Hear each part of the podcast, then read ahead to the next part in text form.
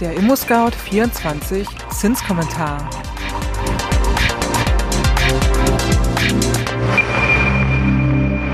Hallo und herzlich willkommen zum ImmoScout 24 Zinskommentar Podcast. Nach einer Verschnaufpause im letzten Monat gehen die Zinsen schon wieder nach oben. Warum jetzt trotzdem Mut zur Immobilie gefragt ist, klären wir in den kommenden Minuten. Doch zuerst wie immer das Wichtigste in Kürze. Erstens, statt Euphorie gibt es Katerstimmung. Die Inflation ist wieder angestiegen und zwar auf 8,7 Prozent. Zweitens, während die amerikanische Notenbank ihr Tempo bei den Leitzinsen drosselt, erhöhte die EZB den Leitzins unvermindert um 0,5 Prozent auf 3,00 Prozent. Und drittens, im Februar kletterten die Bauzinsen bei allen Zinsbindungsfristen in moderatem Tempo nach oben.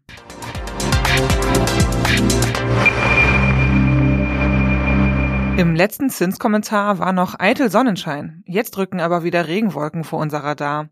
Am Ende des ersten Jahres nach dem Beginn des Ukraine-Krieges sieht es für die Wirtschaft in Deutschland eher bescheiden aus. Die Bauzinsen steigen ebenfalls. Erst ging die Inflation runter, jetzt geht sie wieder rauf. Das Statistische Bundesamt gab Ende Februar bekannt, dass im Januar die Inflationsrate in Deutschland im Vergleich zum Vorjahresmonat auf 8,7 Prozent gestiegen ist.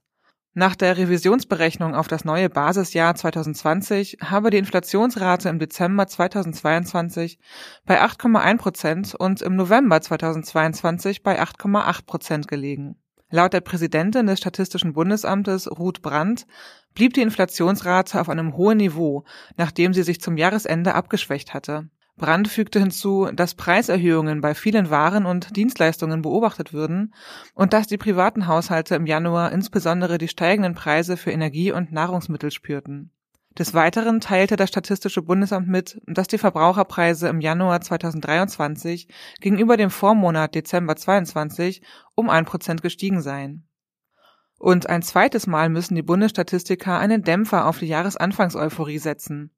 Das Bruttoinlandsprodukt ist gemäß der neuesten Zahlen vom 24. Februar im vierten Quartal 2022 im Vergleich zum Vorquartal um 0,4 Prozent gesunken.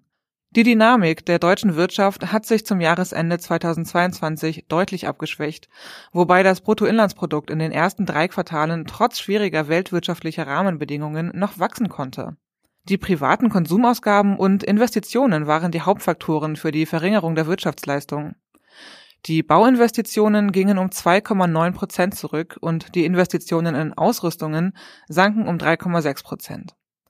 Die Exporte und Importe sind auch gesunken, hauptsächlich aufgrund der hohen Energiepreise und gestörten Lieferketten.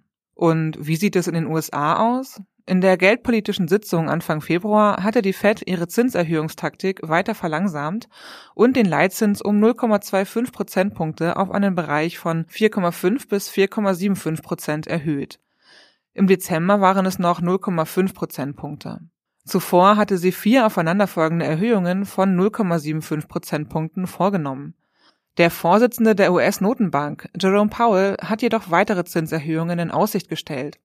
Da es bis 2024 dauern könnte, bis das von der Fed angestrebte Ziel von zwei Prozent wieder erreicht wird. Bei der Europäischen Zentralbank EZB denkt man noch nicht an ein langsameres Tempo bei den Leitzinserhöhungen.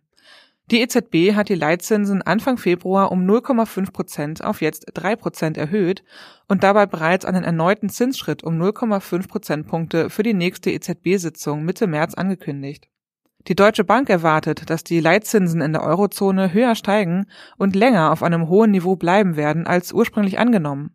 Der Grund sind Anzeichen dafür, dass sich die Inflation auf einem hohen Niveau festigt und, selbst wenn die Energiepreise sinken, nur langsam zurückgeht. Die Ökonomen der Deutschen Bank erwarten, dass die Wende bei den Leitzinsen erst im Sommer 2024 kommen könnte. Steht die Zentralbank etwa vor der Pleite? Nein, so schlimm ist es nicht. Eine Institution wie die Europäische Zentralbank kann nicht pleite gehen. Es gibt immer noch einen größeren Fisch im Tümpel, denn sogar die Zentralbank hat eine Zentralbank, die ihr im Fall von Verlusten unter die Arme greift. Die heißt Bank für internationalen Zahlungsausgleich, kurz BIZ. Milliardenverluste sollte aber auch eine Zentralbank nicht ständig machen. Die EZB ist gerade daran vorbeigeschrammt, weil sie Rücklagen im Umfang von 1,6 Milliarden Euro aus früheren Zeiten auflösen konnte. Wie kommt es dazu, dass nun bloß noch eine schwarze Null vorm Komma steht? Die Kosten des Endes eines Jahrzehnts mit lockerer Geldpolitik, die Nullzinsen und Anleihenkäufe im Billionen-Euro-Bereich umfasste, fordern ihren Tribut. Aufgrund der höheren Leitzinsen muss die Bundesbank den Geschäftsbanken auch auf deren Kontoguthaben diesen höheren Zinssatz gewähren. Früher forderte sie noch Strafzinsen, was den Gewinn der EZB steigerte. Damit ist es jetzt vorbei. Wie wir in diesem Zinskommentar gesehen haben, verschlechtern sich die Werte für Bauleute gerade wieder. Das entspricht auch den Daten des aktuellen ImmoScout24 Zinsbarometers. Hier sind die Zinsen fürs Baugeld wieder gestiegen. Der Bauherrenschutzbund hat in einer Umfrage herausgefunden, dass jeder zweite Bauwillige im vergangenen Jahr seine Hausbaupläne aufgegeben habe. Ein wesentlicher Grund dafür ist eine Politik, die sich zunehmend gegen das Eigenheim richtet, so heißt es. Tatsächlich ist die Politik in der Umfrage zum Buhmann der Bauwilligen geworden. Die Umfrage zeigt, dass 74 Prozent der Befragten die derzeitigen staatlichen Unterstützungen als schlecht oder sogar sehr schlecht bewerten. Doch der Geschäftsführer Florian Becker vom Bauherrenschutzbund mag nicht zu Recht in dieses Lamento einstimmen. Er sagt, erste Zahlen deuten an, dass Baupreise mittelfristig sinken. Auch die Verfügbarkeit von Handwerkern und Firmen wird sich verbessern. Verhandlungsspielräume bei Preisen und Ausstattung werden zunehmen. Also, den Kopf nicht in den Sand stecken und Mut zur Immobilie zeigen.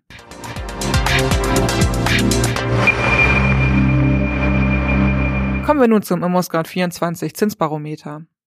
Es geht bei allen Zinsbindungen wieder leicht nach oben. Eine Besonderheit bei unseren Zinscharts, die zehnjährigen Kredite sind sogar günstiger als die kurzen fünfjährigen Laufzeiten. Die Kredite mit fünfjähriger Zinsbindung wurden um 0,06 Prozentpunkte teurer und liegen aktuell bei 3,89 Prozent. Im Vormonat waren es 3,83 Prozent. Kredite mit einer Laufzeit von zehn Jahren stiegen ebenfalls im Preis, und zwar um 0,03 Prozentpunkte auf 3,80 Prozent im Vormonat waren das noch 3,77 Prozent.